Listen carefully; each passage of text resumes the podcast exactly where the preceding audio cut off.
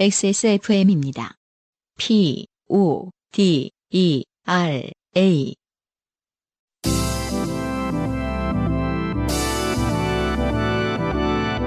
요즘은 팟캐스트 시대.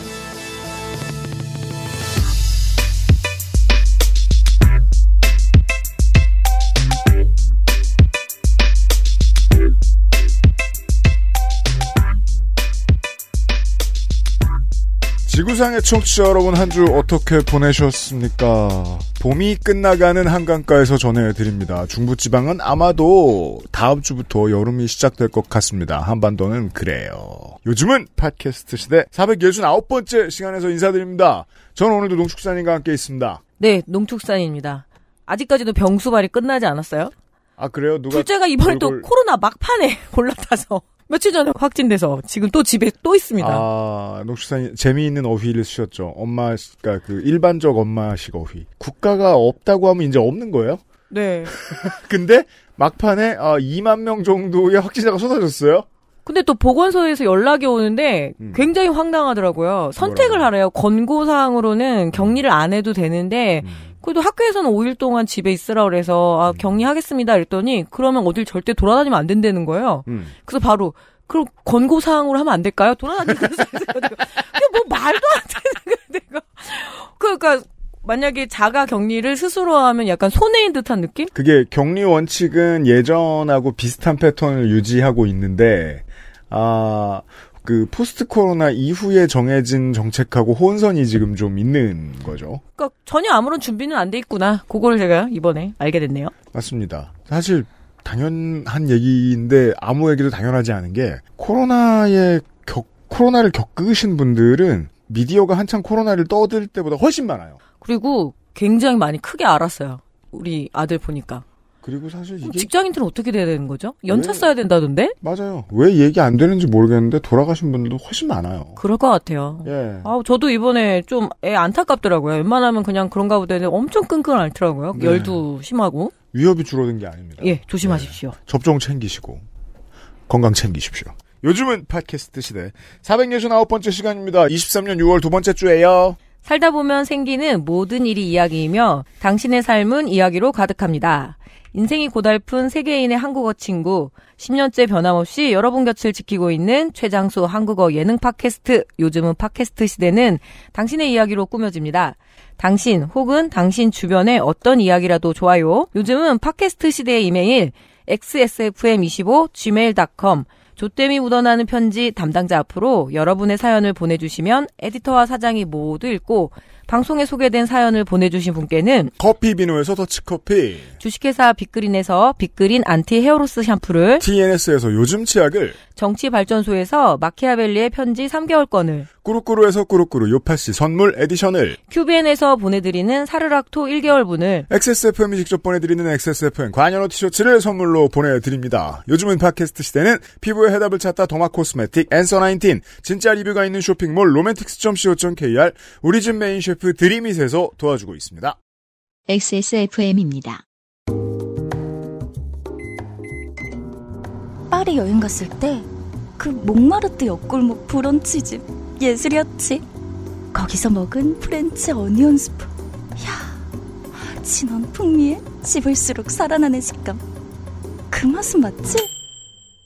어, 다 된 거야? 40초면 충분하다. 프리미엄 수업 드림인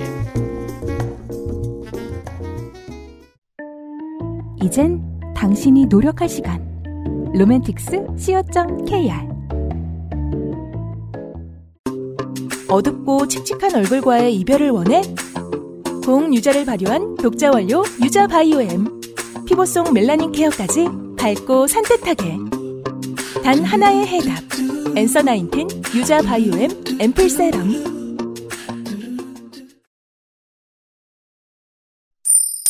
좋게 된 광고주.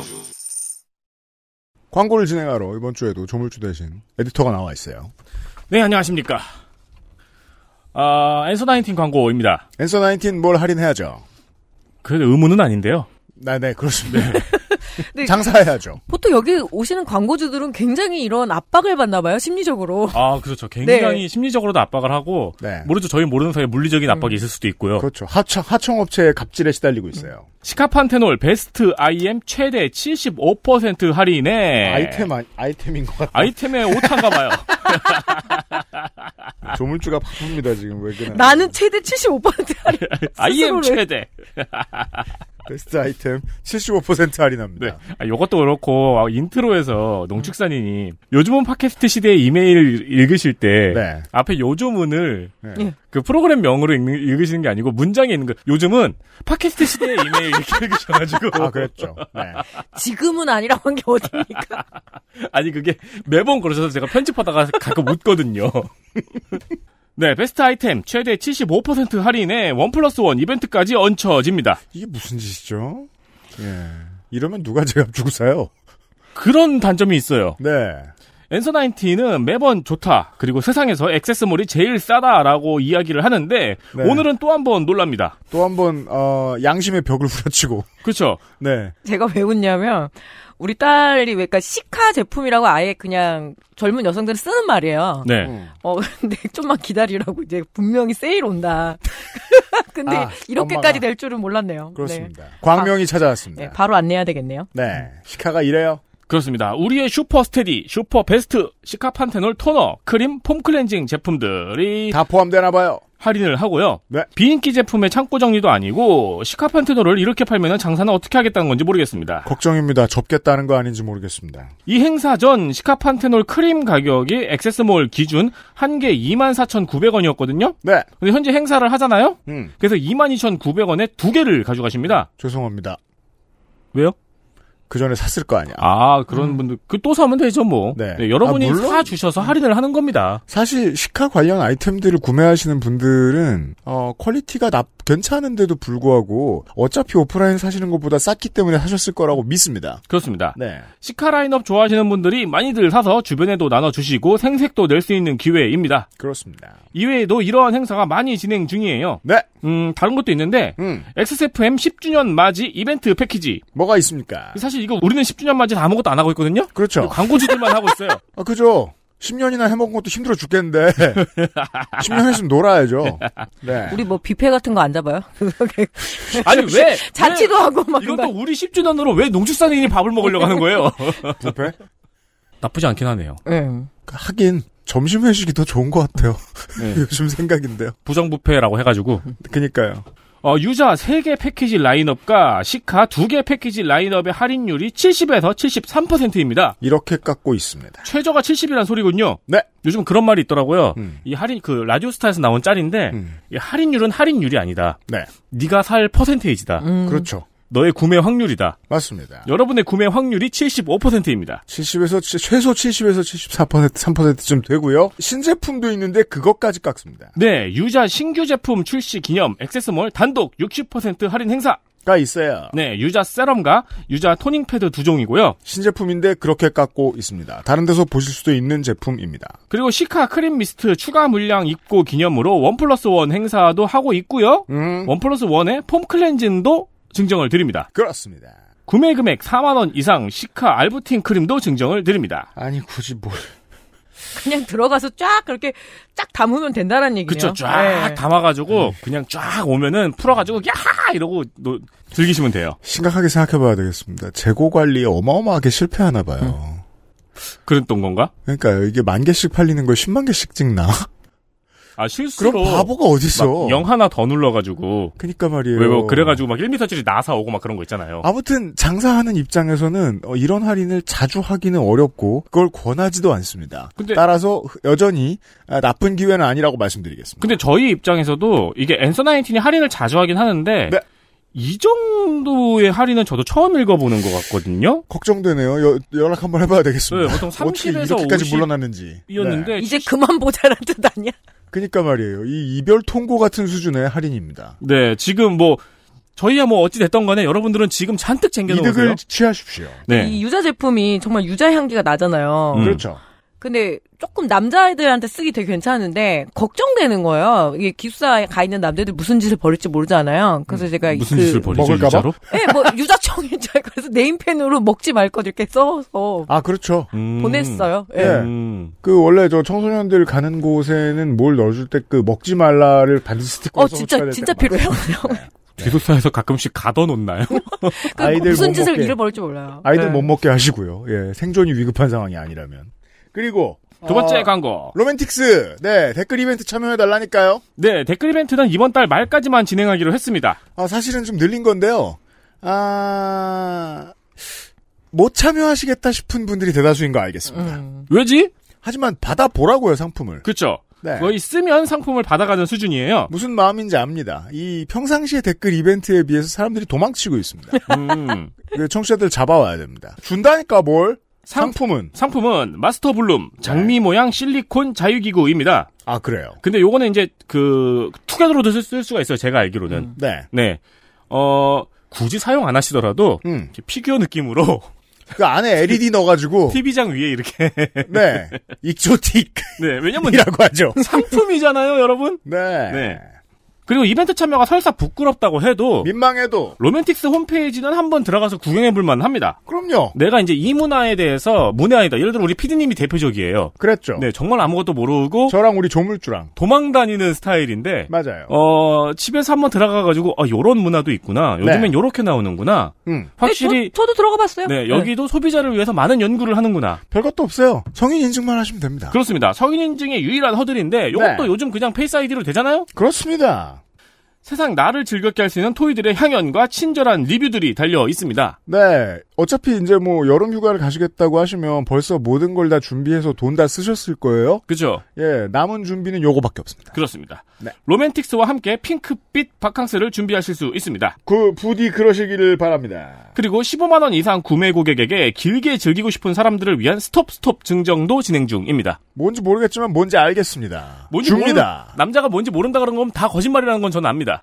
최근에 맞아요. 그 결혼식 거짓말입니다. 어. 되게 많이 늘어난 거 아세요? 그러니까 아, 요즘 몰려서 하죠. 몰려서 그러면은 뭐 브라이더 샤워 할 때 선물해줘도 괜찮겠다 그, 그- 생각은 했었어요. 그게 약간 그런 네. 거 선물해주고 까르르 웃는 게 네네네. 약간 유행인가 보더라고요. 그러니까요. 네.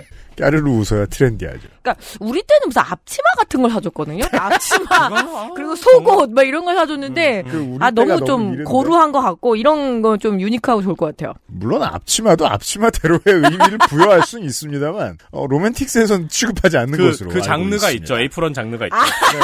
그건 뭐 동호인들한테 물어보시고 아 로맨틱스에서 물어보셨대요. 그렇죠, 그렇죠. 그렇죠. 네. 네. 로맨틱스를 반드시 가보시길 바랍니다. 그리고 뭔가 마음에 든다. 아 그러면은 살려주는 입장에서 어, 댓글 이벤트 꼭 참여해 주시기 바랍니다. 그렇습니다. 들어가서 한번 구경해 보세요, 여러분. 문외한들도 재밌는 게 많습니다. 에디터 수고했습니다. 감사합니다. 빠염.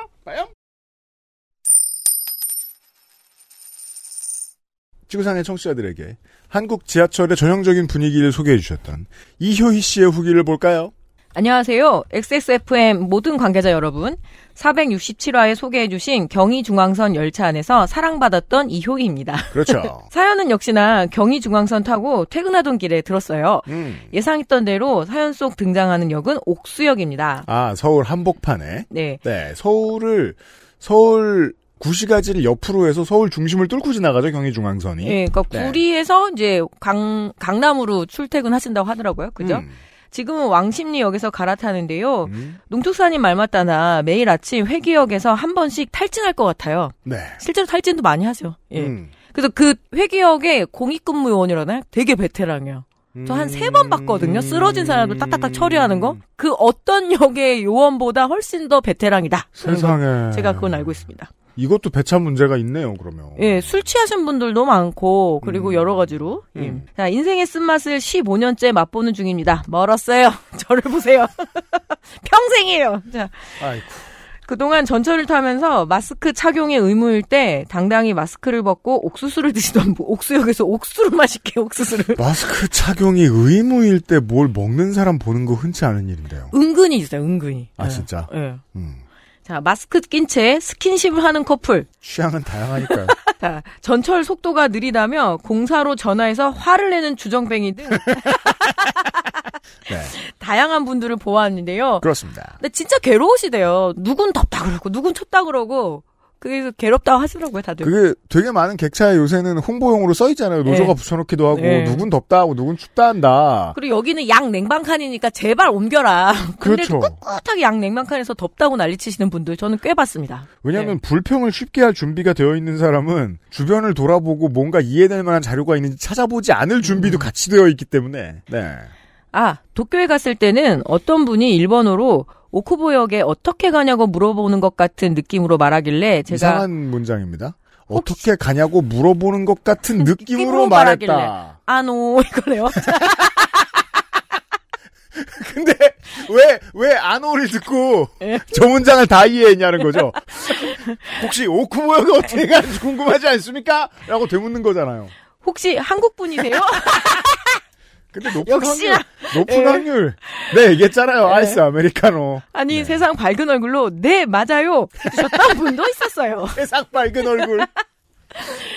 만약 전철 안에서 만난 사람들을 담는 영상을 만든다면 저는 길 잃은 에어팟에 관심 가져주셨던 분들을 썸네일로 만들고 싶어요. 좋은 생각입니다. 이게 한국 사람들이, 아니, 단나사람다 마찬가지겠지만, 왜 한국인은 특히 디아스포라가 많지 않습니까? 아마 뭐 여행 갔다 눌러 앉은 사람이 있을지도 모르고요. 우리 선조들 중에는 지금 한국인들도 엄청 돌아다니잖아요. 근데 한국인들은 트렌드에 맞게 우르르 여행 다니잖아요. 왜? 아예 무슨 교장 선생님이 어디 가서 어디로 이번에 놀러 가라고 정해준 것처럼 한국인들이 그때그때 많이 몰려가는 여행지들이 있죠. 왜 그렇게 가는지 좀 알 것 같기도 해요.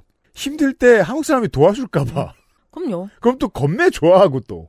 네. 아 뭐 다들 나서서 정말 자기 일처럼 이웃의 일처럼 해주시죠. 네. 잠시 후에 또 한국인들 엄청 많이 가는 여행지에 대한 이 사연도 하나 있습니다. 아, 그리고 유형 말처럼 에어팟 찾는 법을 이미지로 가지고 다니면서 에어드랍으로 쓸 준비를 해야겠습니다. 아, 좋은 이웃이래요 하고 있어요. 에어드랍 준비. 저처럼 손이 미끄러운 사람을 위해서요. 흐흐. 예. 좋습니다. 반가웠습니다. 이효희 씨였습니다. 예, 이렇게 사실 어, 사연으로 남겨주시지 않는 이상 아, 이런 식의 긍정적인 메시지들은 퍼지지 않아요. 한 사람한테는 이렇게 퍼져 있죠. 이효희 씨한테는. 이런 일이 생각보다 많다는 걸 기억해 주시면 좋겠습니다. 김선우 씨의 후기를 봅시다. 레토나 히치하이킹 사연의 후기를 보냅니다. 당시 철원에서 고속버스를 타고 서울에 갈 때 꼭 한 번은 검문소를 지났습니다. 어, 저도 어렸을 때 검문소 지나는 데 살았었거든요. 그 교문이 딸기원에 넘어가는 게 검문소예요. 충청북도 아니에요? 아, 중랑구에서 중랑구 망우리에서 아, 서울에, 예, 서울에서? 그러면은 음. 이렇게 군인들이 올라탈 때가 있어요 가끔 음. 탈영병들 잡고 이러려고 음. 근데 그게 상당히 겁나죠 어렸을 때 보면 그렇구나. 그리고 실제로 그 하긴 우린 또 세대가 세대라. 그 이동면 있잖아요. 네. 이동 포천 이러기도 포천. 되게 예. 음. 거기도 가끔씩 올라와서 음. 막걸리를 이렇게 가져가는지를 가방을 불신 검문을 군인들이 옛날 얘기죠. 예 왜냐 면 막걸리 이동을 하면 안 됐었거든요. 음. 지역 그 딱 그 그래요? 예, 사업권이 묶여져 있어서 그래서 여러분들 지금 지평 아니, 막걸리를 전국에서 드시는 건 되게 혁, 진돗개야? 혁신적이에요. 그래서 가끔가다 음. 이 지역의 양조장 주인들이 아, 엄청 그런 리전이 묶여 있었다는 얘기는 들어본 적이 있었던 것 같긴 해요. 가끔가다 거기서 포천에서 탁탁탁 검사한다고 그러더라고요. 아무튼 80 년대. 군인들은 여러 가지 이유로 만날 수 있었다. 검문소 옆에 버스가 멈추면 군인 한 명이 버스에 올라 군인 승객의 휴가증을 음. 확인하곤 했지요. 아. 버스에 타고 있던 군인들은 알아서 휴가증을 꺼내놓고 기다렸습니다. 가끔은 군인처럼 보이는 사람에게 신분증을 보여달라고 하기도 했습니다. 중학생이었던 저는 그런 일을 몇 번 당했습니다. 교복을 아 입고 머리가 빡빡이고 또 네. 교복을 입고 있을 때는 물론 그냥 지나쳤지만 사복을 입었을 때 그리고 옆에 있는 친구에게는 물어보지도 않고 꼭 저한테만 신분증을 보여달라고 했습니다. 이게 그 남녀 학생을 가리지 않고 학생들 중에 그런 트라우마가 있는 친구들이 있죠. 어 중고등학생 때 노안이라서 겪는 일들. 그렇죠. 예. 저는 반대로 조금 애때게 생겨가지고 대학생 때까지도 계속 술집에서 신분증을 깠어야 됐었거든요. 아 농축사는 애 낳고도 한동안 맞아요. 예. 그리고 또 그 저 농수산인은 이제 그 어, 초보 아이 엄마였을 때 그 캐나다에 계셨는데 어 백인들이 보기엔 어차피 아시안들이 젊기도 했고 어, 그 저를 연걸, 그러니까 그런 비혼모 이렇게들 많이 생각을 하시더라고요. 그 캐나다 할머니들이 너 몇 아. 살이니? 막 이러면서 전쟁 영웅이란 단어가 아니군요. 예, 영걸은. 그러니까 뭐 그러니까 연건 말고서 그러니까 뭐 뭐라 그러더라. 그때 제가 짧은 영어로 들었는데 한 16살? 그러니까 인줄 알았다고? 꽤 많잖아요. 거기는 학교 예. 다니면서 아기 낳는 아, 아, 아, 학생들이 예, 예, 그러니까 너도 그러니? 이러면서 몇 학년이니? 이렇게 묻더라고요. 음, 그래서 되게 당황을 했었죠. 저는 나름대로. 네. 아, 근데 중학생한테 그런 말을 하면은 중학생들이 트라우마가 좀 오래 갑니다. 중학생이라 민증도 없었고 심지어 학생증도 안 들고 다녔기에 버스에서 내려 집과 학교에 확인 전화까지 하고 나서 다음 버스를 탔던 적도 있습니다. 진짜 갑질이네요. 그죠? 그러다 보니 군인과 엮이는 걸 자연스럽게 싫어하게 된 것 같네요. 네, 뭐 그렇게 싫어하냐고 제가 뭐라고 했었는데. 네, 아, 이유는 이해했습니다. 김선호 씨 고마워요. 자, 이분의 후기 언제 오나 했죠? 강명철 씨의 후기를 봅시다. 서울의 대리운전사 겸 아마추어 컬링 해설가 강면철입니다. 아마추어 해설가 수준도 아니던데 제가 들어봤더니. 아, 그래요? 네. 아, 자- 잘 하는, 네, 네, 네, 네, 그럼요. 어, 아까 완전 자기 일가를 이루셨더라고요. 음. 네. 아니 실제로 네. 컬링 해설 유튜브를 본인이 운영하고 계십니다. 예, 저도 찾아봤어요. 그래서 몇 개 봤습니다. 음, 소문 다 났어요. 늘 그러했듯 자료 검색에 스페셜리스트 에디터님이 그 영상을 찾아내서 MSG 첨가된 사연 속 이야기와 실제 상황의 다른 점을 찾아내고 이걸 통해 조리 돌려지면 어쩌나 하는 걱정이 없진 않았지만 사연을 들어보니 요파 씨 녹음일이 대체 공유 일이어서 그랬는지 에디터님이 안 계시더라고요. 아, 복싱 용어로 공이 살렸다고 하죠. 예. 그래서 다행이다. 까일 일은 없겠다 하며 안심하고 있었는데 이게 웬일? 오세훈 님이 하, 그 해수욕장에서 차키 잃어버리신 분 그분 맞죠? 아이고 죄송합니다. 너무 웃겨가지고 지금 뭘 헤드셋 떨어뜨렸습니다. 넘어갔어. 네, 아, 아, 헤드폰 떨어뜨렸구나. 헤드셋 뒤로 황경했어요. 예, 그, 아이고 당황스러워. 네, 어, 강명철 씨가 지금 곱게 말하고 있진 않죠. 네, 하 그걸 찾아내실 줄이야. 정말 대단한 끈기이십니다. 감사합니다. 그래도 제 사연 덕에 그 명경기를 재밌게 보셨다고 하시니 제가 괜히 또 뿌듯하네요. 네, 되게 긍정적인 마인드를 갖고 계신 것 같아요. 중계를 아마추어로 네. 하는 사람들은 저거 진짜 신납니다. 네. 음. 두 시간이 헛되지 않으셨겠죠? 요파 씨의 사연 보내서 객 까이는 것이, 아, 이런 기분이구나. 아, 그럼요. 나쁘지 않았습니다. 이래서 그렇게들 까이고 까이면서도 사연을 보내시는가 봅니다. 그렇죠. 사연 속에서는 이것 봐, 나 이렇게 미친놈이야, 웃기지? 라고 말하고 싶었던 제가 있었지만, 실제로는 나름대로 제 아내 드림맨과 정상맨 사이에서의 타협이 있었다는 걸 알게 됐습니다. 이게 재밌더라고요. 방송을 누구나 하는 게 아니니까, 혹은 대중 앞에서 말하는 일을 누구나 하는 게 아니니까 말했을 때 내가 막 나가고 싶다와 못 그러겠다 사이에서 주저하는 모습이 누구에게나 음. 있거든요. 근데 그걸 자기 자신은 발견을 못합니다. 네. 그 자아 간의 투쟁을 완벽히 컨트롤하지 그렇죠. 못한 것이 문제라면 문제지만 근데 저 문장으로 보면 멋있지만 실제로 보면 되게 바보 같다는 뜻입니다. 제가 듣기에는 그렇게 나쁘게 들리지 않았습니다. 아직 정신 못 차렸습니다. 까여야 마땅합니다만 알고 계십니다. 네, 저는 제 톤을 좋아합니다. 그건 다행입니다. 네. 저도 저희도 강명철 씨의 톤을 좋아해요. 네. 에티튜드가 틀려먹었다고 생각한 거죠. 네, 형태보다는 내용이 더 문제인 것 같은데요. 아니에요. 내용보다는 아니에요. 에티튜드예요. 형태가 문제였어요. 내용 내용 좋았다니까. 네. 이번 회차 피드백을 통해 제 드립의 내용이 제 기억과 많이 다르다는 걸 알게 되었습니다. 아 그렇죠. 예. 기억은 왜곡합니다. 철거민 투쟁을 알밖에 운운하며 들이쳤던 것이 매우 적절치 못했다는 반성을 하게 됩니다. 왜 그랬을까? 변명을 하자면 심정적으로는 철거민의 입장을 대변하고 싶지만 그렇게 했다가는 팀 간의 선악의 구도가 만들어지고 그로 인해 편파 방송이라는 오해를 살까봐 그랬던 게 아닐까요? 모든 변명이 그렇듯 하면 할수록 구질구질하군요. 좋습니다. 구질구질합니다. 어, 굉장히 반성 잘하는. 예. 음. 네. 이게 그 고해소에 들어가서 보통 이렇게 사제가 할 말 없게 만드는 스타일이야. 제가 이걸 되게 잘못했고요. 그러면 니제를 네가 알렸다. 너무 잘 알고 있어. 아 성당에서 예, 아 그러면은 저 저기 안에 들어가 계신 신부님은 예. 가만히 있다가 어, 주기도면 두 번 하세요. 막 이런 식으로 했잖아. 할 말은 이응이응밖에 없어서 별로 충고 안 하고 그냥 보석만 때리죠. 예. 근데 이 정도면은 천주교식으로 하면은 어, 주일 미사 1년을 나가셔야 될 것 같아요. 자, 반성할 게 아직 네. 있습니다. 자, 오는 6월 21일부터 2023, 2024 시즌 컬링 국대 선발전이 열립니다. 아 그렇군요. 6월에 하는군요. 어, 동계올림픽을 벌써 준비하겠죠? 음. 네. 확정된 사항은 아니지만 제게 다시 중계 기회가 주어질 수 있을 것 같은데. 아 이런 실망을 말씀 하시면 크게 안 하시겠네. 되는데. 예. 실망을 크게 하시겠네요. 네. 관심이 있거나 시간이 많으신 분들은 일정을 검색해 저의 성장을 지켜봐 주시면 감사드리겠습니다. 물론 잘 됐으면 좋겠습니다. 이번에는 드림맨이 더 과감하면서도 얼마나 더 과감하려고 과감하면서도 적절하게 저의 내면을 지배할 수 있도록 힘내보겠습니다. 야, 이분이 이 그, 그 구유 이상의 형량을 받아야 정신을 차릴. 네. 어 그러게요. 자 아직 꺾이지 않았어요. 마지막으로 미천한 제가 아직도 컬링 방송을 할 수 있게 기회 주시는 컬링 한 스푼 크루님들께 사연 당첨에 영광을 돌립니다. 저 때문에 요파 씨 방송도 타게 되신 한국 컬링 레전드 신미성 해설위원님도요. 그때는 S님이었는데 찾아보니까 딱 나오더라고요. 아, 맞아요. 네. 네. 저희들 녹음하는 기준으로 한 일주일 지나면 시작한다고 합니다. 컬링 보실 분들 확인하시고요.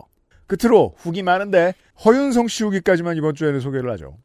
여성 속옷이라 차마 접어줄 수 없었던 허윤성입니다. 의심스럽습니다. 집에서 빨래를 하면 성별을 가리지 않고 속옷을 개야 되거든요. 이걸 성별을 가린다는 건 집에서 빨래를 안 한다는 뜻은 아닌가 싶다는 생각도 듭니다. 농축산인님께서 극소심, 극세심한 성격인 것 같다고 하셨는데, 맞습니다. 저는 거의 대부분의 상황에서 발생할 수 있는 일의 가능성, 최악의 상황을 생각하고 그에 대비하는 성격입니다. 저도 그래요. 네. 제가 감당할 수 있는 수준을 정해놓고 그 안에서 대처할 방법을 본능적으로 찾습니다. 이런 성향으로 인해서 윗집에서 왔다고 들었을 때도 반사적으로 음식 냄새에 대해 떠올리게 된 겁니다. 저라도 그랬을 것 같습니다, 이건. 저희 집은 아파트인데요. 음식 냄새로 인해 다툼이 발생한다는 기사를 보고 순간적으로 그 생각이 난 것 같습니다. 그, 심하면 싸움이 나죠. 어 그렇죠.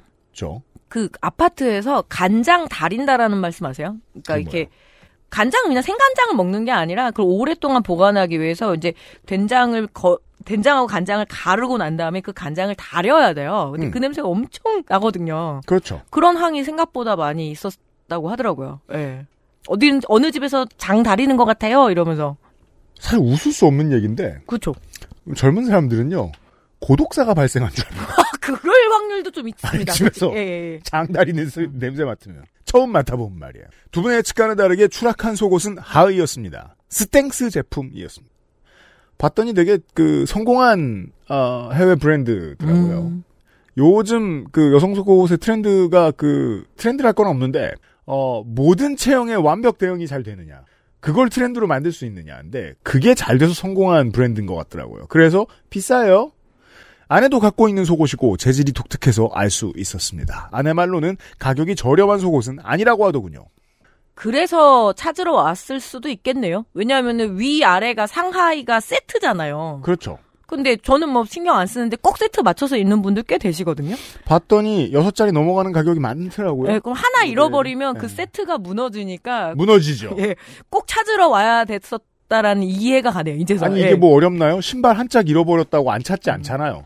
그게 정확하게 베란다 난간에 누가 고이 올려둔 것 마냥 안정적으로 걸려 있어서 저도 신기하게 생각했었습니다. 그렇게 신기하네요. 낮은 확률이죠 이게 물리학적으로. 축축한 속옷에 먼지가 많이 묻어 더러워서 접어주기도 싫긴 했습니다. 그날 이후로 저희 집을 찾아온 남자분을 마주칠 수 없었습니다. 마주칠 수 없었다기보다는 마스크 쓴 모습만 잠깐 본 거라 제가 알아볼 수 없던 거죠. 저는 머리가 꽤 긴 편이라 그분이 저를 보셨다면 알아보셨을 텐데 아직까지 인사를 건넨 적이 없는 걸 보니 정말 마주친 적이 없거나 그분이 저를 외면하시는 것 같습니다. 후자일 확률 한 65%쯤 보겠습니다. 후기 감사합니다, 여러분. XSFM입니다. 오늘은 과테말라 안티구아 어떠세요? 높은 일조와 강수량의 고산지 커피 농장에서 자연이 키워낸 강한 바디감과 스모크한 향의 중후한 맛. 가장 빠른, 가장 깊은 커피 비노 과테말라 안티구아. 잊고 있었다. 엄마에게 이전에 여자라는 걸. 잊고 있었다. 아빠이기 이전에 남자라는 걸. 잊고 있었다. 우리의 시작은 부모가 아닌 연인이었다는 거. 컴백 로맨스. 로맨틱스 co.kr 맛을 즐기는 사람들의 진심 가득한 맛. 케이터링에서 간편식까지. 프리미엄 홈스토랑 드림잇. 요파 씨의 흔하디 흔한 이웃들이 캐나다에 있지요. 간만에 캐나다 사연이 왔습니다. 심혜준 씨의 사연이에요. 안녕하세요. 유형, 이형, 정언니. 저는 캐나다 로키 산맥 근처에 살고 있는 심혜준입니다. 네. 그럼 어디죠? 위니펙인가? 모르겠네. 그 이제 알버타하고 브리티시 컬럼비아 사이에 이렇게 예. 쭉 있잖아요. 저는 이 말이 마음에 안 들어요. 로키 산맥은 사실상 북미 대륙 이랑 전체 북미 대륙 서부 전체 나는 태백산맥 인근이요. 그런 나일입니다. 예. 저는 호텔 프론트 데스크에서 근무를 오래 했습니다. 호텔리어 노동자예요. 숙박업의 비해 사연 가로 열고 나는 여기 있을 권리가 있다. 그것 그 사연을 듣고 생각나는 에피소드가 있어 저도 써봅니다. 때는 2019년이었고 저는 일주일에 3일은 오후 3시에서 11시 근무, 이틀은 밤 11시부터 아침 7시까지 근무하는 스케줄이었습니다. 네. 요런 들쭉날쭉함이 그 호텔리어의 특징이죠. 모든 호텔 일이 다 그렇지만 특히나 관광지 다운타운에 있는 호텔에서 새벽 근무를 하다 보면 별의별 일을 다 경험하게 됩니다. 술에 취한 관광객이 갑자기 난입해서 그 담을 넘어 수영장으로 뛰어들거나 아우 그럼 뭐 자기 호텔 손님도 아닌 거예요, 뭐요? 그렇겠네요. 음. 자, 화장실에 쓰러져 잠을 자거나 하는 일들은 너무 흔해서 놀랍지도 않고요. 음. 살아있는 다람쥐를 잡아서 호텔 베개 안에 넣어놓고 체크아웃한 손님도 있고, 아이고야. 아유. 다람쥐는 산채로 구조됐는지 모르겠네요. 청설모가 진짜 많아요, 캐나다에는. 그냥 그래요? 거뭇거뭇한 게 거의 동네 무슨 이렇게 참새 다니듯이, 어, 그게 되게 무서 예, 정말 무서워요, 저는. 워낙 제가 참새면- 설, 설치류를 되게 무서워해서. 참새면 우리 집 앞 1미터 내 반경에 30마리가 모여있다가 갑자기 우르르 어디로 가잖아요. 그- 그런 수준인가? 예, 굉장히 많아요.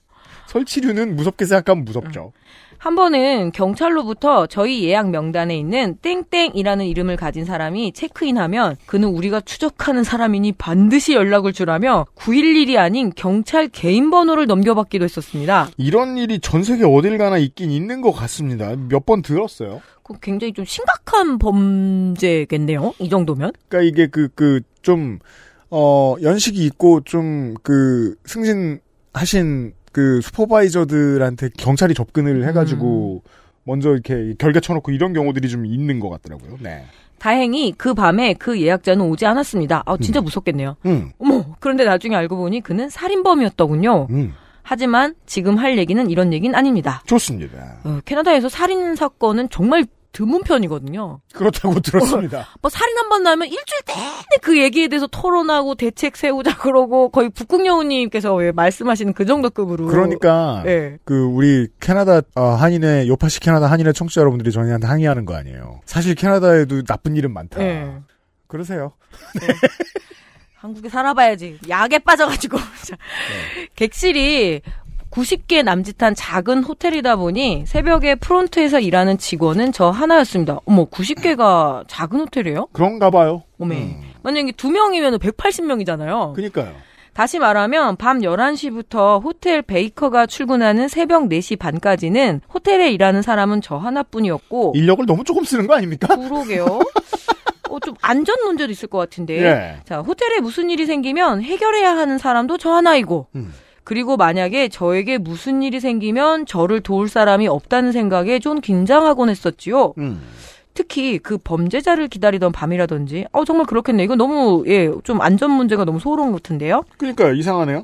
음. 아무튼 그날 밤도 저는 하루 동안의 호텔 수익과 예약 내역을 정리해서 회계사에게 넘기는 작업을 하고 있었습니다. 그때까지는 별일 없이 조용한 밤이었습니다. 호텔에 가장 일찍 출근하는 직원은 베이커시 베이커시가 아니라 그 베이커겠죠. 그 빵 만드는 네 아침 아니. 모닝빵 만드는 세상 모든 스미스 씨가 지금 철강 회사에서 일을 해야 하는 건 아니잖아요. 아 왜 외국 사람들 이름에 직업이 들어나 정말 이게 다 싫어. 자, 새벽 4시 반에 출근한 베이커와 굿모닝 인사를 하고 그가 엘리베이터를 타기 위해 복도를 지나쳐 갔다가 얼마 지나지 않아 다시 돌아왔습니다. 베이커, 엘리베이터 안에서 어떤 사람이 자고 있어. 네가 확인해 봐야 할 것 같아. 라고 하고 그는 계단을 통해 지하에 있는 주방으로 내려왔습니다. 저는 아, 또 무슨 주치자인가. 하루 이틀 상대하는 게 아니기 때문에 좀 짜증이 난 상태로 엘리베이터로 갔습니다. 엘리베이터에서는 어떤 중년의 여성분이 자고 있었습니다. 저는 그를 흔들어 깨웠습니다. 저 저희 호텔에서 머무시나요? 저희 손님이 아니시면 호텔에서 나가셔야 됩니다. 그분 저는 202호에 머물고 있어요. 어제 체크인한 A 스키 그룹이에요? A 스키 그룹. A 스키 그룹. 다들 이게 무슨 말인가 했네. A 아하 러시아도 향후회. 이걸 붙여 읽으면 어떡해! 안에서 무서운 아니 일본 관광객도 아니고 이게 뭐야? 에이. 일본 사람들 캐나다 진짜 많이 오고 그죠? 아, 땡땡땡 새끼. 네. 깃발 들고, 에이, 스키 그룹. 스키하기도 아니고 그냥 에이 스키 그룹이에요. 로키 산맥 근처라니까요. 네. 제가 사는 지역은 겨울에 스키를 타러 단체 관광객들이 많이 옵니다. 아, 그렇군요. 아, 그 손님들 중 한 명이구나 싶었습니다. 음. 아, 그러시군요. 그럼 객실로 돌아가세요. 여기서 주무시지 마시고 저랑 같이 방으로 가요. 도와드릴게요. 그런데 그 손님은 이상한 말을 했습니다. 아, 좋아요. 그분, 혹시 이 엘리베이터 저절로 움직이나요? 어려운 질문이죠. 아, 그- 엘리베이터는 저절로 움직여야 됐긴 하죠. 그니까요. 이게 뭐 기계를 아는 사람은 당연히 저절로라는 게 어딨어, 임마. 이러면서 아, 근데 면박을 그런 주고. 아주 고전적인 엘리베이터 있잖아요. 아, 그- 철창으로 해가지고. 이게, 네. 그 사람이 이렇게 눌러줘야지 되는 건 있긴 있어요. 제가 그거 한번 타봤어요. 저도요. 그거는 진짜 옛날 서부 영화에서 나오는 급이고 저는 한번 쿠바에 갔다가 그 아주 오래된 그 스페인 귀족 건물이 대부분 다 박물관이거든요. 음. 근데 거기서 왔더니 유모차를 들고 가니까 이걸 태워주더라고요. 그 철창을 딱 가둬버리고 그리고 딱 그 호쿠를 잠가요. 그리고 나서 사람이 예. 이게 한국처럼 그 이런 것들을 뒤늦게 받아들인 나라에는 없는데 세계 어딜 가나 그 엘리베이터가 아직도 있는 데가 있잖아요. 어, 그쵸. 유럽에도 저 봤어요. 아, 그 느낌에서의 저절로라고 이 아주머님이 말했을 가능성은 있어요. 네, 저 예? 그분, 이 엘리베이터 말이에요. 제가 버튼을 누르지도 않았는데 저절로 움직여서 1층으로 왔어요. 이게 어떻게 된 일이죠? 그런 때는 많은데 예. 왜 그 집에서 엘리베이터 타고 내가 안 누른 줄 알았는데 그러니까 내가 누른 줄 알고 가만히 서 있다. 근데 딴 사람이 밖에서 꼭 놀러가지고. 아. 어, 가잖아요. 예. 저 그럴 일은 없어요. 그분, 그랬다니까요. 그리고 전 방으로 돌아갈 수 없어요. 저 예? 왜요? 그분, 내가 설명해도 당신은 모를 거예요. 절 내버려 두세요. 아, 이런 사람 제일 무서워. 내가 설명해도 모른다.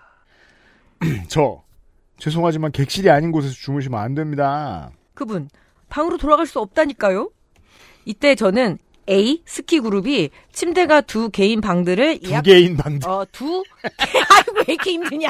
자 침대가 두 개인 그러니까 더블 룸이겠네요. 자 두 개인 방들을 두 개인 방들을 KBS에서 뭐 욕 먹고 다녀요? 아이고 저 이게 최경영 분산돼 씨가 있어요. 하도 제 말을 많이 빼서 별 말을 안 해요 요새는. 아, 예 이러고 그냥 와요. 어차피 같은 돈인데 뭘 아, 그렇게 그래서- 말을 많이 하나 말하면서. 언어를 잃어버린 거야? 네. KBS에서 마이크 타임 뺏겨가지고 두 개인 방. 예, 방을 예약했다는 사실을 기억해냈습니다. 네. 그러니까 한 사람당 하나의 방을 쓰는 게 아니라 모두가 한 명 이상의 룸메이트가 있다는 뜻이지요. 음. 그래서 저는 혹시 룸메이트와의 불화 혹은 학대 같은 일인가 싶어서 아 프로예요 심혜준 씨는. 네. 그러니까 그 되게 많은 가이드북이 준비돼 있습니다 머릿 속에. 네. 저. 아 혹시 도움이 필요하세요? 룸메이트하고 무슨 일이 있으세요? 뭔가 위험한 상황인가요? 그분 그런 거 아니에요. 제 룸메이트와는 아무런 문제가 없어요. 에이. 예. 그게 아니라면 방으로 돌아가셔야 돼요. 만약 방으로 돌아가실 수 있는 이유가 있다면 저한테 말씀해 주세요. 제가 도와드리겠습니다. 그분은 엘리베이터에서 나와 복도에 있는 벤치에 누웠습니다. 술을 먹은 것 같지는 않았습니다. 다만 매우 피곤해 보였습니다. 저 무슨 일인지 말씀을 해주셔야 제가 도와드릴 수 있어요. 그분 너무 복잡한 일이에요. 복잡한 범죄 사건, 컴플렉스 크리미널 매달 레터. 예. 음. 메털이라고 말할 수가 없어요.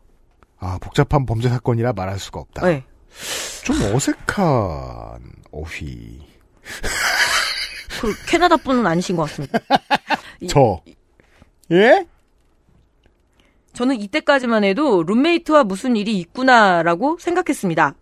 저 혹시 가족과 같이 오셨나요? 아니요, 저 혼자 왔어요. 아 이제 형사가 됐어요. 저 룸메이트하고는 어떤 사이세요?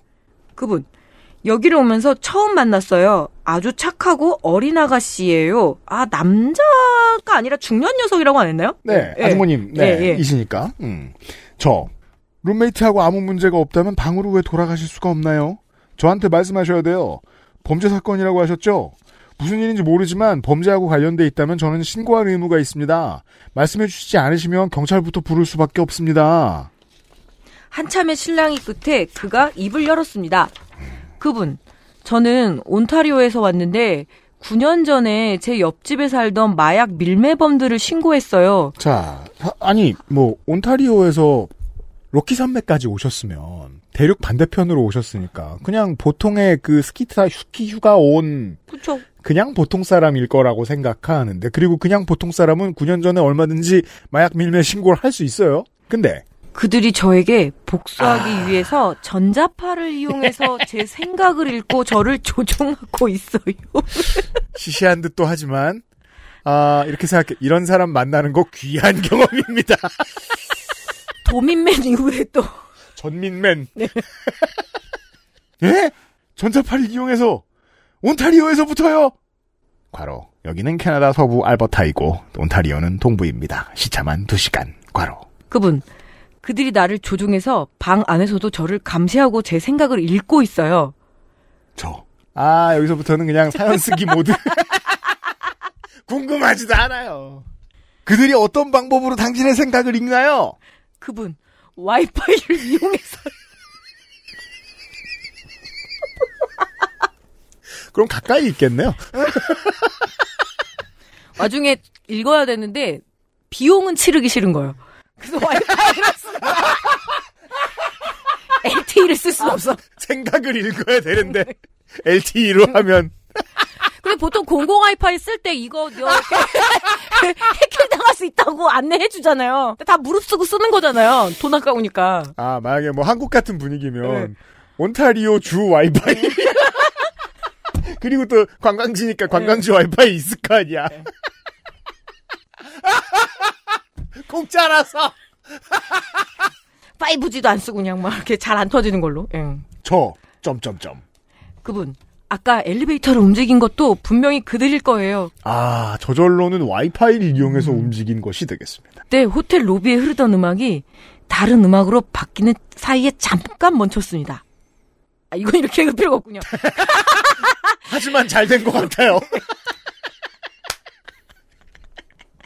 아, 청취자분들 아시겠죠? 이거 미리 읽어보지 않고 들어온다는 것을? 예. 그분, 음악이 갑자기 왜 멈추죠? 가로 열고 약간 패닉. 제가 보기엔 즐기고 계신데, 지금. 아니 왜냐면 노래는 3에서 5분이니까요 예.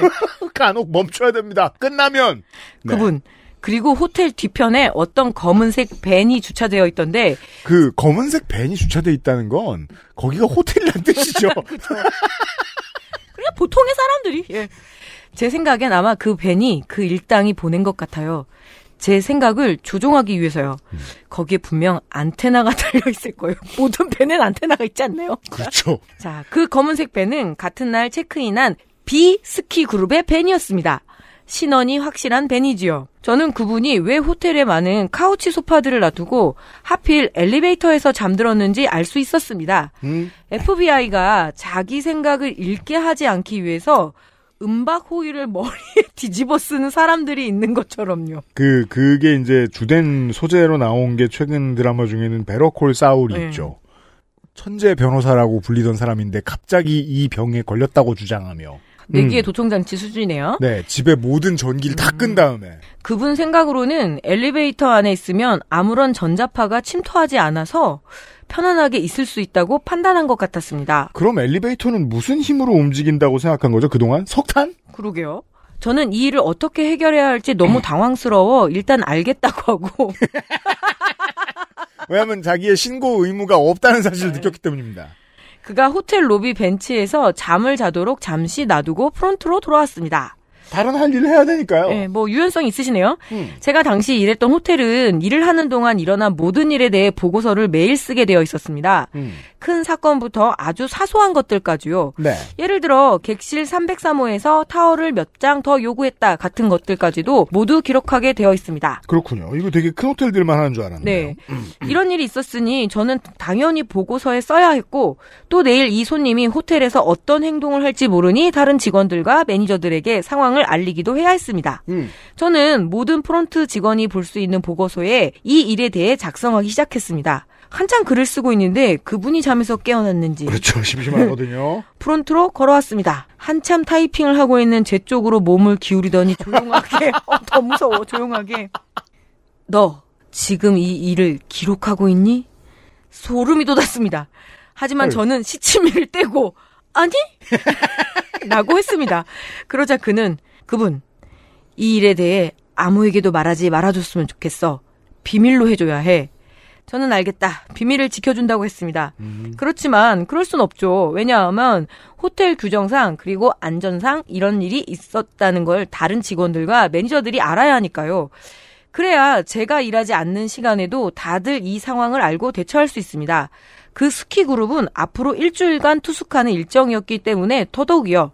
이게 어 적다고 해야 할까, 없다고 해야 할까, 많다고 해야 할까 고민하다가 이런 사람들의 경우에는 이런 표현이 적당한 것 같아요. 반드시 있어요. 꼭, 음. 꼭 있어요. 그것은 알기 싫다를 처음 시작했을 때 2012년에 시작하자마자 처음 왔던 제보들 중에도 이런 분의 메일이 있었어요. 예.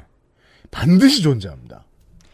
그분은 제가 누구에게도 말하지 않겠다고 하자 안심했는지 한참 동안 자신이 얼마나 힘든지에 대해서 하소연을 했습니다. 아, 아이고야. 감정 노동 시작됐군요. 아이고야. 저는 너무 힘들겠다며 공감하는 척을 했지만 머릿속으로는 열심히 묘안을 궁리했습니다. 그렇죠. 그러다가 아이디어가 떠올랐습니다. 이 아이디어 때문에 뽑았습니다. 정. 아! 그러면, 방으로 돌아가셔서, 방에 있는 와이파이 라우터 코드를 뽑으세요! 아, 그거 뭐 와이파이 차단을. 저는 그분에게 라- 인터넷 라우터가 어떻게 생겼는지 방 안에 어디 있는지 알려드리고 그 케이블을 뽑으라고 했습니다. 그러면 그 방에는 와이파이가 없는 것이고 그분의 주장대로라면 아무도 그의 생각을 읽지 않을 테니까요. 좋아요. 저는 이분과 논리적으로 대화하는 것은 불가능하다고 판단했고 왜냐면 하 그들은 앞으로 이분의 생각을 읽으려면 유료로 해야 될 거거든요. 최대한 이분의 주장에 맞춰서 솔루션을 제시하고 방으로 돌려보내야겠다는 생각이었습니다. 그분, 오! 좋은 생각이네! 한번 시도해볼게! 그리고 그는 방으로 돌아갔습니다. 갑자기 이제 반말을 하죠. 번역의 어려움. 그렇게 그날 밤은 지나갔습니다. 네. 다음 날도 있어요. 다음날 아침, 출근해서 저의 보고서를 읽은 직원들은 깔깔깔, 복잡한 범죄 사건이래, 깔깔깔! 하는 반응과 너무 무섭다, 어쩌면 좋냐 하고 질겁하는 반응이 섞여 있었습니다. 그렇잖아요. 사실 홀로 남겨진 직원이 이런 사람을 상대하는 일은 무서운 일이니까. 아, 이게 아마 호텔 리어들 용어인가 보네요. 이게 LOL. 아니요, 그냥 웃은 거예요. 아, 그렇구나. 나는 또 이게, 아, 자기들끼리 주는 어, 그런. LMAO랑 LOL은 예. 그냥 카카카예요. 아, 그렇구나. 전 네. 몰랐어요. 자, 매니저는 제 보고서를 읽더니 재밌다고 생각했는지 다음에 그 사람이 또 오면, 그거 아세요? 엘리베이터가 사실은 상하가 아니라 좌우로도 움직인답니다. 하라고 장난을 치기도 했습니다. 그렇죠. 예, 가려고 물론 농담이고 아무도 실제로 이렇게 대응하지는 않습니다. 네. 예, 그렇죠. 이건 또 손님 모욕이 되니까요. 어, 호텔 일이 즐거워야 하기 때문에 이런 대화 정도는 합니다. 저는 그 다음 날도 새벽 근무자였습니다. 하, 이제 그분이 제발 오지 않기를 바랐지만 새벽 1시쯤 어김없이 그분은 등장했습니다. 그죠? 이런 분들은 물론 숨어 계신 분들도 계시지만 바깥에 어딘가에 반드시 말을 해야 됩니다. 네. 이런 일을 겪고 있다고. 그분, 안녕. 오늘도 방에서 잠을 잘 수가 없어서 왔어. 저 와이파이 라우터를 뽑은 게 효과가 없었나요? 그분, 와이파이 라우터 코드를 뽑는 순간 가슴, 이렇게 뭐죠? 가로 열고 가슴을 쓸어내리는 제스처를 하면서 음. 아, 내 모든 고통이 사라지는 것 같았어. 그렇게 몇 시간은 잘 수 있었어. 그런데 이놈들이 무슨 방법을 쓴 건지 계속 나를 조종하고 있어. 내 배가 너무 아프고 머리도 아프게 해. 그래서 잠을 잘 수가 없어. 이게 본의 아니게 이런 걸 좀 배워본 적이 그, 그 찾아본 적이 있었는데 보통 초기 증상이 이렇다고 하더라고요. 이게 모든 사회생활에서 고통을 호소하다 말고 나중에 어 저- 통신과 전기가 아예 없는 생활을 하게 된다라고. 저 혹시 두통약이나 소화제를 드셔보신 적은 있으세요? 제가 가지고 있는 약들이 있는데 좀 드릴까요? 네, 호텔 상비약. 그분, 나는 약을 믿지 않아. 아. 거기 뭐가 들었는지 모르잖아. 써 있잖아. 전 세계의 약은 뭐가 들어있는지 써놓게 돼 있습니다. 혹시 병원은 가보셨어요? 그분, 음, 병원에 가볼 생각은 한 번도 안 해봤네. 한 번 가볼게. 약은 싫으시다면서 병원에 가보라는 조언은 순순히 받아들이시더라고요. 저는 이걸 초기 증상이라고 생각합니다. 아직 많은 부분에 방어 기제들이 준비가 되어 있지 않은 거예요. 방어 기제들이 일관되게 준비가 되면 이제 그때부터 동굴 생활을 하기 시작한다고 저는 들었거든요. 저는 그분이 무섭고 불편해서 저에게 말을 걸지 않기를 바랐지만 그는 밤새 프론트에 서서 저에게 말을 걸었습니다. 아우 인내심 대단하시네요. 예. 아니 와이파이 잘 통하는 프론트에서 왜 굳이 죽을 치고 있는 겁니까? 저는 할 일이 많았고 또 싫기도 했지만 수시간 동안 친절하게 맞장구를 치며 이야기를 들어줬습니다. 한참 얘기를 하다가 그가 라운지에서 잠깐 잠을 청했습니다. 원칙대로라면 깨워야 하지만 그냥 놔뒀습니다. 그쵸 이게 편하겠네요. 음. 지금 보니까 빨리 아침이 되기만을 바랐습니다. 무슨 직장 생활을 하고 있을까요? 음. 아니 스키장에 휴가 오려면 계륵 반대쪽으로 무슨 직장이 있긴 있어야 될 거 아니에요. 그리고 이거 같은 팀들끼리 온 음. 거잖아요. 예, 직장 예. 생활 할 수 없는 사람이잖아요. 며칠이 지나 그분은 체크아웃을 했고 저는 그분을 다시 본 적이 없습니다. 그렇겠죠. 당시에는 너무 당황스럽고 무서웠습니다. 혼자 근무하는 중에 그런 돌발 행동을 하는 손님이 있으면 스트레스니까 스트레스니까 이거 스트레스를 넘어서서 좀 굉장히 공포스럽기도 하죠. 무서웠을 거예요. 예. 무서웠을 거예요. 그런데 시간이 지난 지금은 안쓰러운 마음도 듭니다. 어쨌든 스키를 타러 놀러 와서까지도 어떤 악의를 가진 타인으로부터 고통받는다고 생각하는 그 삶이 얼마나 힘들겠어요. 그분이 부디 의사를 찾아가셨기를 바라고 그 의사가 적절한 조치를 취해 주었기를 어, 간으로 열고 조현병은 약물 치료로 꽤 많이 조절이 가능하다고 알고 있어요. 어떤 치료를 받게 되건 간에 병원을 가야죠. 그래서 그분이 마음의 평안을 찾으셨기를 바라봅니다. 그 강병철 선생님이라고 그 소아과 전문인데 한국에 아 우리 저 예. 컬링 해설 강명철 씨 말고. 예 강병철 네. 음. 박사님이시죠. 근데 따님이 조현병인 거예요. 아 그래요? 음. 근데 한국에서는 이런 어떤 정신병력, 어떤 신경증적인 문제가 있으면 무조건 뭐, 어, 기를 때 어떻게 했느냐. 음. 뭐 어떤 육아의 태도를 문다던가. 음. 그래서 굉장히 가족들이 큰 죄책감을 주는데, 그래서 이 강병철 선생님께서 캐나다로 이주를 하셨거든요. 음. 그래서 거기에서는 따님이 이렇게 정상적인 직장 생활도 하시고, 음. 그리고 무엇보다 그 얘기를 처음을 듣는데요. 뭐요? 가족들 탓 아니라고. 음. 이거는 그냥 인구에서 이렇게 일어날 수 있는 일이고, 음. 어, 그렇게 해서 조현병에 대해서도 이렇게 그냥 이웃으로 받아들이는 방법들? 음. 그런 것들에 대해서 캐나다가 상당히 잘 돼 있다라고 이렇게 얘기를 하시더라고요. 예. 음. 저는 사실 살가운 성격도 아니고 매우 내향적인데 단지 먹고 사니즘을 위해 서비스직을 오래 했습니다. 아유 꽤 많은 예. 분들이 그래요. 전 뭐 방송할 성격이라 방송하는 줄 아십니까? 그래서 스트레스도 정말 많이 받았고 예. 제 정신의 어떤 부분은 영원히 회복이 불가능할 정도로 망가졌다고 느끼기도 했어요. 아 이해합니다. 그렇지만 호텔에서 매일같이 일어나는 기상천외한 돌발 상황들을 대응하는 과정에서 많이 배우기도 했습니다. 어 그럼요. 이건 되게 좋은 아주 귀한 인생의 자산이고 되게 단단한 분이실 것 같아요. 그또 하나 네. 이제 여기에서 이제 숨겨진 어, 문장이 있습니다. 하지만 미친 놈은 정말 많더군요. 네. 지금 네. 예, 지금은 호텔은 아니지만 관리자로 일하고 있는데 음. 네. 갈등을 중재하거나 문제를 해결해야 하는 상황에서 맞아요. 예. 자, 호텔에서 여러 사건을 겪으며 체득한 노하우들이 정말 많이 도움이 되더군요. 그러니까 그 1층 노동 가운데서 1층 서비스 노동 가운데서 어 경험치가 가장 빨리 심하게 많이 쌓이는 직종인 것 같아요. 그렇죠. 아, 네, 불특정 다수도 게다가 이제 지난번에는 그 아랍 빌런까지 그렇죠. 예, 힘든 시간도 쓸모가 있었나 봐요. 저는 데미지만 입고 있다고 생각했지만 사실은 레벨업도 같이 하고 있었던 것이지요. 그럼요. 데미지는 네. 레벨업과 늘 붙어 있습니다. 마지막으로 모든 서비스직 노동자들 당신의 눈동, 눈동자의 건배를 아 이거 손석구 씨처럼 막 영어를 해줘야 되는데 제가 영어가 안 돼서 죄송합니다. 이게 요새 너무 유행이거든요.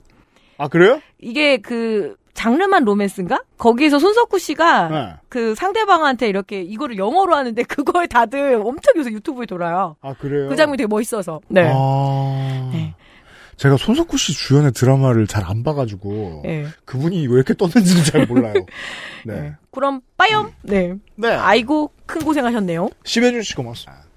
역시 그 여행 사연 뭐 잠시 음. 후에도 여행 사연 나옵니다만 여행 사연은 여행자보다는 호텔리어한테 듣는 게 되게, 되게 재밌습니다. 제가 오늘 여기 들어오기 전에 이따 뒤에 또 일정이 있는데 중간에 너무 시간이 뜨는 거예요. 그래서 어디 뭐 이렇게 모텔 같은데 대시를 해서 좀 누워 있을까? 막 이런 생각을 좀 네. 했었는데 예전에 그런 생각을 했었거든요. 농촌에서. 음. 근데 안 받아주더라고요. 왜요? 여성 혼자니까 그러니까 혹시라도 음. 그 객실에서 어떤 나쁜 마음을 먹을까봐. 아. 그쵸 혼자 뭐 스- 목숨을 내려놓고 그러니까 되게 불안해하면서 아, 안 된다고. 아, 여성이 단독으로 방을 쓰는 일이 구- 우리나라는 그만큼 흔치 않군요. 그렇죠. 저는 그러니까 만약에 이제 숙박이면 이렇게 뭐 그 비즈니스 호텔 같은 데를 좀 주로 가니까요. 혼자 가게 되면 어 그래서 아까 에디터한테도 나 그래서 아마 오늘도 못 갈 것 같다고 아마 안 받아줄 것 같다고 예. 그런 경우도 있더라고요. 음, 그렇구나. 참 다양한 일들과 어떤 끔찍한 사건들도 일어나기도 하고 정말 숙박업에 종사하시는 분들이 최고의 그 레벨이 높으신 그런 노동을 하시는 것 같아요. 당연합니다. 네. 많은 호텔리어들의 사연을 기다리고 있습니다. 왜냐면, 어, 불경기 불경기 말 많고, 실제로 나라가 돈을 못 벌고 있는 건 사실이지만, 그 몇 년 사이에 여행에 돈을 너무 못 써가지고, 한국인들은 지금 여행 못해 환장했거든요? 많은 사연을 기다리고 있습니다. 심해주씨 고마워요. XSFM입니다. 맛을 즐기는 사람들의 진심 가득한 맛. 케이터링에서 간편식까지. 프리미엄 홈스토랑 드림잇. 오늘 커피 드셨나요? 더치커피 한 잔 어떠세요? 최고의 맛과 향을 위한 10시간의 기다림. 카페인이 적고 지방이 없는 매일 다른 느낌의 커피. 당신의 한 잔을 위해 커피비노가 준비합니다. 가장 빠른, 가장 깊은 커피비노 더치커피.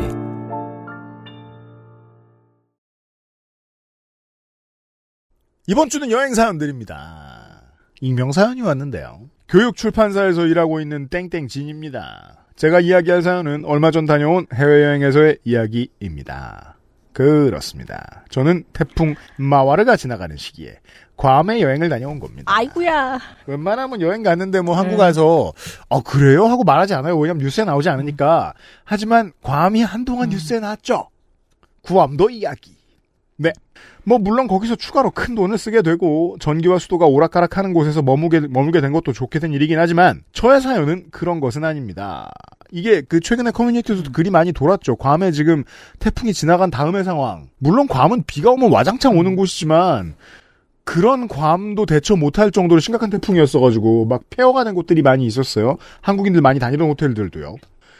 20일 괌에 도착했던 저는 22일까지 관광을 즐기고 23일부터 모든 액티비티가 취소돼 아쉬웠던 차에 23일 오후쯤 약간은 흐리지만 호텔 풀에서 놀며 긍정적으로 하루를 보내려고 했지요. 24일 귀국 비행기가 취소되어 아 그때 걸리셨군요. 여러 번 고객센터에 전화를 연결해 가까스로 25일 비행기를 잡아서 아, 하루면 집에 가니까 남은 날은 더 신나게 놀자! 라는 생각을 하며 시간을 보냈죠. 그런데 아플싸. 이제는 많은 분들이 아시겠지만, 괌 공항 운영이 불가하다는 공지를 보게 됩니다. 그때만 해도 공항이 6월 1일까지 폐쇄된다는 소식을 전해 들었지요. 에? 나에게 왜 이런 일이? 근데 뭐 별 수 있나요? 어딘가에 몸은 뉘어야 하고, 몸도 씻어야 하니, 그때 당시 묵던 숙소보다 좀 더 저렴한 곳으로 호텔을 옮겼습니다. 아 그래도 숙박 시설을 구했네요. 다행입니다. 그나마 막, 막 공항에서 널브러져 있고 막 이러던데. 어우, 그니까요. 저는 관광지가 이렇게밖에 대처가 안 된다는 게 너무 놀라웠어요. 제가 이런 분야의 문외한이라 더더욱 그렇겠지만, 아니, 그 기상 문제로 발이 묶인 사람들을 이렇게 다 알아서 자구책을 구하도록 하면 어떡하나. 그럼 제가 의문스러웠던 미국령이잖아요. 엄연히. 미국이죠. 그러니까요. 그래서 내가 어? 말하면서 저렇게까지 보통은 이렇게 되면은 뭐 항공사 측에서 뭐 대체 숙소를 좀 제공한다던가 하잖아요. 대부분. 이것이 진정한 미국 맛인가 싶기도 네. 하고. 일정이 얼마나 추가될지 몰라 하루씩 방을 연장하며 상황을 보기로 일행과 합의를 했습니다. 에이. 그런데 그날 오후 갑자기 호텔 로비가 들썩여서 보니 26에서 29일 호텔 전객실이 모두 예약됐으니 추가 연장이 어렵다는 안내였습니다. 이것도 사실 네. 갑자기 괌에 들어온 관광객들 때문이 아니라 비슷한 상황을 겪고 있는 분들 때문에 품귀 현상이 일어난 것 일어날 건 텐데 그러면은 웃돈을 얹어줘야 되는 수도 있는 거예요. 잊고 싶지 않은데 그렇죠. 이제 새로 아마 예약하면 조금 더 웃돈이 붙겠죠? 예. 호텔은 그렇게 운영되니까요. 네네네. 사전 설명이 길었는데 제가 소개하려는 사연은 이것이 아닙니다. 여차조차하여 다음날 오전 26일 객실 연장을 받아주겠다는 호텔의 안내가 있어 부랴부랴 룸키를 챙겨 로비로 갔습니다. 로비를 가득 채운 인파 속에 저는 가장 접근이 쉬운 호텔 정문과 가까운 줄 맨 뒤에 자리를 잡았습니다. 그리고 글자로 그림을 그려주셨어요. 로비가 있으면 줄 4개가 있는데 그 중에 맨 끝줄에 어, 사연을 보내신 분이 서 있어요. 호텔 정문 가까운 줄이라고요. 그러니까 로비가 줄로 꽉 차 있다는 얘기네요. 그렇게 한 3분쯤 지났을 때 한 미국인이 저에게 다가와 영어를 할 수 있냐고 물었습니다. 하여간 미국 놈들은 못한다! 이러면서 막. 그니까요. 그렇다고 하자 줄을 어떻게 서야 하는지 물었고 그 미국인도 도저히 인파를 뚫고 안쪽 줄을 설 수 없어 제 뒤쪽에 다리를 잡았습니다. 좀 위로가 되네요. 자기네 나라 사람도 버렸네요. 국가가. 왜 그러니까 신화 말이에요. 아니에요? 원래 미국은 뭐 전쟁 가도 꼭 다 데려오고 뭐 어? 뭐 반드시 좋은 걸 먹이고 막 이런 게 되게 그뭐 이렇게 전설처럼 떠도는데 아니구만. 그러니까 라이언 일병 한 명을 구하려고 네. 수백 명이 죽는데 어, 6.25 때도 자기들 먹을 거 전 깜짝 놀랐잖아요. 그 칠면조도 공수를 하더라고요. 미국 본토에서. 그렇죠. 추수감사절날 그 먹어야 된다고. 그 1950년대에. 그런데 어 놀러 간 것까지는 봐주지 않는 걸로. 네. 그렇게 한참 줄을 서 있는 동안 가벼운 대화가 오고 갔습니다. 미국인 너 어느 나라에서 왔니?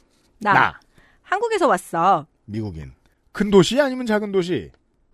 나 아, 나 서울에서 왔어. 미국인. 삐이다. 엄청 크잖아. 예. 미국인. 물론 미국인이 아니고 그냥 동네 상사면 서울이 네 집이냐 뭐 이런 식으로 대화를 이어나갔겠지만 미국인. 오 거기 수도지. 나 알아. 엄청 큰 도시에서 왔구나. 나 응, 맞아. 너 여기 체크인 하러 왔니? 미국인. 아니 나 어제 예약한 거 취소했는데 환불이 안 돼서 물어보러 왔어. 여행 왔는데 태풍 와서 어떡하니? 그래도 이 상황을 즐겨보자. 연병한다 이러면서 뭘 즐겨 즐기기. 아니 뭐예요? 그래도 모르는 사람끼리 이렇게 대화하는 거지. 여튼 나. 응, 나도 어제까진 즐겼는데 호텔 객실이 없대서 오늘 갑자기 걱정이 많아졌어. 그래도 다시 방 연장을 해준 데서 이 많은 사람들이 기다리는 거야. 미국인. 어, 그렇구나. 괌은 살기엔 좋지 않지. 중략. 괌에 오래 계셔 보신 음. 분. 보통은 여행업이 아니면 해군, 공군. 뭐, 그렇죠. 군인, 군인 건속이죠. 네, 맞습니다. 좋게 된 이야기는 아래부터 시작입니다. 미국인. 근데 네가 내가 본 첫 번째 한국인이라서 내가 지금 너한테 아주 어려운 질문을 하려- 뭐야 이게 아, 뭐가 불안한데요? 나, 그 어려운 질문 검찰 개혁에 네. 대해서 어떻게 생각하느냐 네 나, 살짝 긴장하며. 뭔데? 미국인. 너는 북한과도 가까이 있는데 걱정되거나 긴장감이 있지 않니? 나, 왜? 자, 와, 진짜 어렵다. 음, 아마, 앞으로 몇 년은 괜찮지 않을까? 지금 태풍이 내가 보기엔 더 문제인 것 같은데요? 네. 왜냐면 전쟁으로 얻을 것도 없고, 북한과 남한의 이런 관계가 꽤나 오래 지속 중이니까. 근데 최근 우크라이나 러시아 전쟁 때문에 조금 걱정이 되기도 해. 이게 이제 여기까지 넘어간 경험이 만약에 있으신 청취자분들이 계시다면 미국인과 여행지에서 대화를 하다가 그 배경이 괌일 확률은 너무 높습니다. 네. 괌과 사이판 특히 왜냐면 보통 군인 권속 많이 만나고요. 그 군부대가 아주 큰 곳이니까 미국인들이 많이 살고 음, 미국인. 오 맞아. 전 세계 사람들은 평화를 사랑하고 안전을 지향하는데 이거는 제가 그 샌드라 뷸럭 선생이 전성기 때 나왔던 그 영화 그 미스 컨지니얼러티 있죠. 예, 아, 맞아요. 귀엽다. 미스 코리아, 미스 코리아가 아니라 그 미스 아메리칸. 네, 그거 찾아보잖아요. 그죠. 네. 미인 선발 대회에서 경찰이 간 얘기잖아요. 그 마지막 대사가 명대사 아니에요. 세계 평화. 이러면서. 거의 그만큼 멍청해 보이지만 여튼 전 세계 사람들은 평화를 사랑하고 안전을 지향하는데 나라의 정치인들은 그렇지 않은 것 같아. 나 그렇지 러시아나 중국이 마음을 바꾸면 한국도 전쟁의 위협이 있지 미국인. 맞아, 맞아. 러시아, 중국, 미국이 너무 큰 힘을 가지고 전 세계에 영향력을 행사해. 그들은 최악이야. 자, 쓸데없이 영어를 잘하다 들으시지 러시아, 미국, 중국이 중국을 싸잡아서 말하는 걸 보면 어 우파도 아니고 일반적인 그 그 이제 민족주의적 좌파도 아닙니다. 그냥 어떤 뭐랄까 뭐 미국에 대한 좀 뭐 이렇게 좀 굉장히 자부심이 큰 그런 그 스타 그런 스타일. 예. 모르겠어요. 아무튼 미국도 비판의 대상에 네. 들어가 있어요. 이 미국 시민에게. 나. 칼을 열고 어 뭐지 미국 미국인이라 미국 빼고 중국 러시아만 말하는데 먼저 미국을 말하네 크크 그렇지 아무튼 남한의 대부분은 전쟁에 대해서는 지금은 걱정하지 않아 다음 대통령이 되면 어떨지 모르지만 음. 아 이 다음 대통령은 근데 이게 우리를 지금 이제 말하는 괌에서 거죠? 묶이셨으니까 예 어 지금 시대에 겪은 일에 대한 사연이에요. 네네 네. 아 도널드 트럼프 얘기군요. 그러니까 예 트럼프 트럼프 얘기인 거예요 지금 그죠. 한국은 아직 네. 뭐 누가 될지 모르니까요. 미국인. 아, 너네 나라도 정권이 바뀌면 정책이 크게 바뀌는 모양이구나. 뭐 이런 저, 저예요. 예, 아 미친놈 들 네. 너무 많이 바뀌죠 바뀌는데 다 뒤집어지고 예. 뭐 이런 급 한국 정세에 대한 이야기를 하다가 차례가 돌아와 무사히 숙소 기한을 연장하고 또 많은 분들이 아시다시피 29일 오후부터 괌 공항이 재개되어 귀국할 수 있었습니다. 위에는 최대한 자연스럽게 다듬었지만 여러 번 버벅이고 문장이 끊겼습니다. 한국어로도 얘기하기 복잡한 주제를 영어로 말하려니 머리는 핑핑 돌고 문장 구조가 자꾸만 단순해지더라고요. 이래서 미리미리 퍼펙트 25로 영어 공부를 해뒀어야 하는데 말이죠. 아, 그 하루 코스로 어 관광을 돌다가 미국에서 근데 그 이제 밴을 타고 이제 움직이는 코스였는데 산도 보고 뭐 이런 일곱 명 관광객 일곱 명 계셨는데 아무 말도 안 하는 나중에 인도인으로 밝혀진 아주 계속 딴 데 쳐다보는 세 명의 가족이 있었고요. 그리고 어 미국인 앵글로색슨 가족 그리고 우리가 있었어요. 어 그 양반이 이제 곧 자기가 한국으로 가게 될 수도 있다. 제약회사에서 일을 하는 음. 사람이다. 어, 한국의 제약업계가 어떠냐고 저한테 물어보는 거예요. 표정을 보여드릴 수도 없고. 그래서 잘 된다. 투자해라 말로서 주식이 버블이 장난 아니다. 나는 믿지 않는다. 아, 더 이상 할 말이 없더라고. 저도 생각했죠. 아, 전화 영어 할 걸. 나는 정말 지난주에 왜 용산역에 춘천행 ITX와 그리고 경의중앙선이 같이 가잖아요. 근데 아마 동남아시아니까 베트남계나 아니면 태국계 젊은 여성인 것 같아요. 저한테 표를 주면서 이게 춘천 가는 거 맞냐. 그 내가 아 맞다 그러면서 이제 이 다음 거 타라 이러다가 불안한 거예요. 아무래도 일반 전철을 탈 것 같은 거예요. 그 쫓아가서 이랬잖아요. 노 춘천, 나 춘천.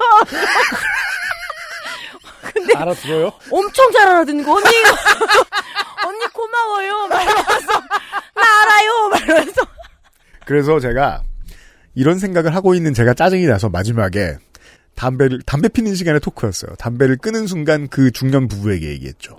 한국어를 빨리 배워둬라. 그리고 돌아섰습니다. 네. 네. 맞아요. 저의 좋게 된 이야기는 미리 영어 회화 공부를 해두지 않아 일어난 에피소드입니다. 아닙니다. 잘못하셨습니다.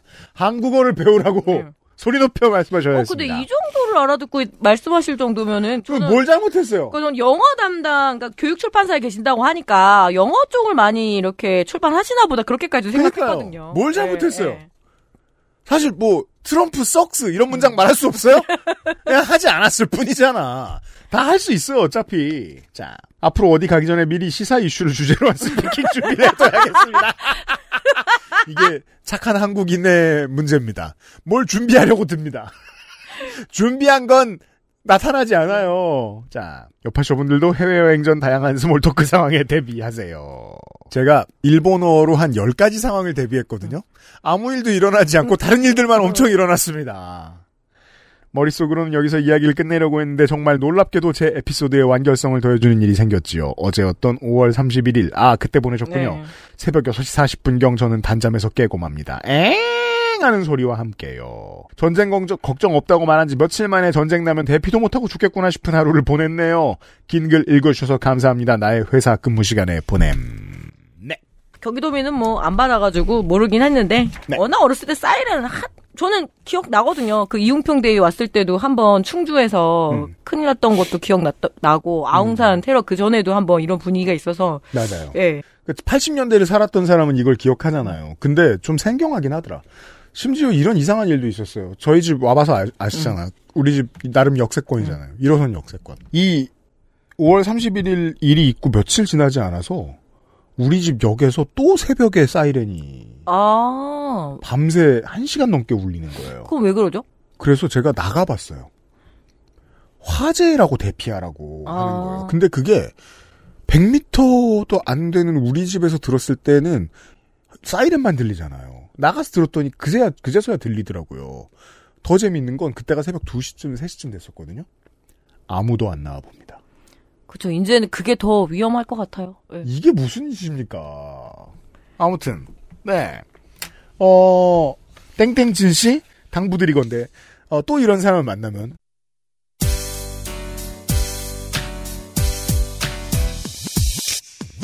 한국어를 가르쳐 주시고 오시길 바랍니다.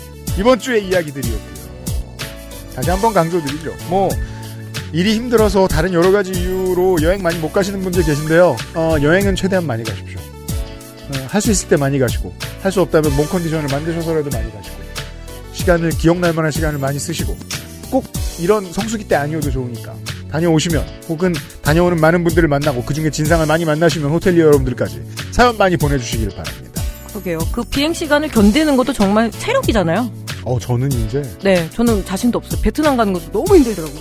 이제 앞으로 한 인생에 정자 써놓고 한 그 다섯 번 정도만 비행기를 다섯 시간 타려고 그 이상은 이제 못 못하겠어 못하겠어. 어, 저 젊은 우리 조카 지금 뭐 노르웨이 이런 데 놀러 갔는데 그래서 너, 너나 되니까 간다 이러면서 이모는 하나도 안 부럽다 그래서 뭐 노르웨이 그 산이 가평 같더라고요 그래서 이모는 가평을 갔다 횡성도 비쌀 것 같다 그리고 키오르드 타는 거 보니까 소양강 댐을 보고 있는 거 아니야? 어딜 가셔도 좋습니다. 많이 다닐 궁리하세요. 요즘은 팟캐스트 시대 469번째 시간이었습니다. 윤세민 에디터와 편집을 하고 있고요. 저와 농축산인 물러갑니다. 다음 주에 다시 만나요. 고맙습니다 XSFM입니다. P, O, T, E, R, A.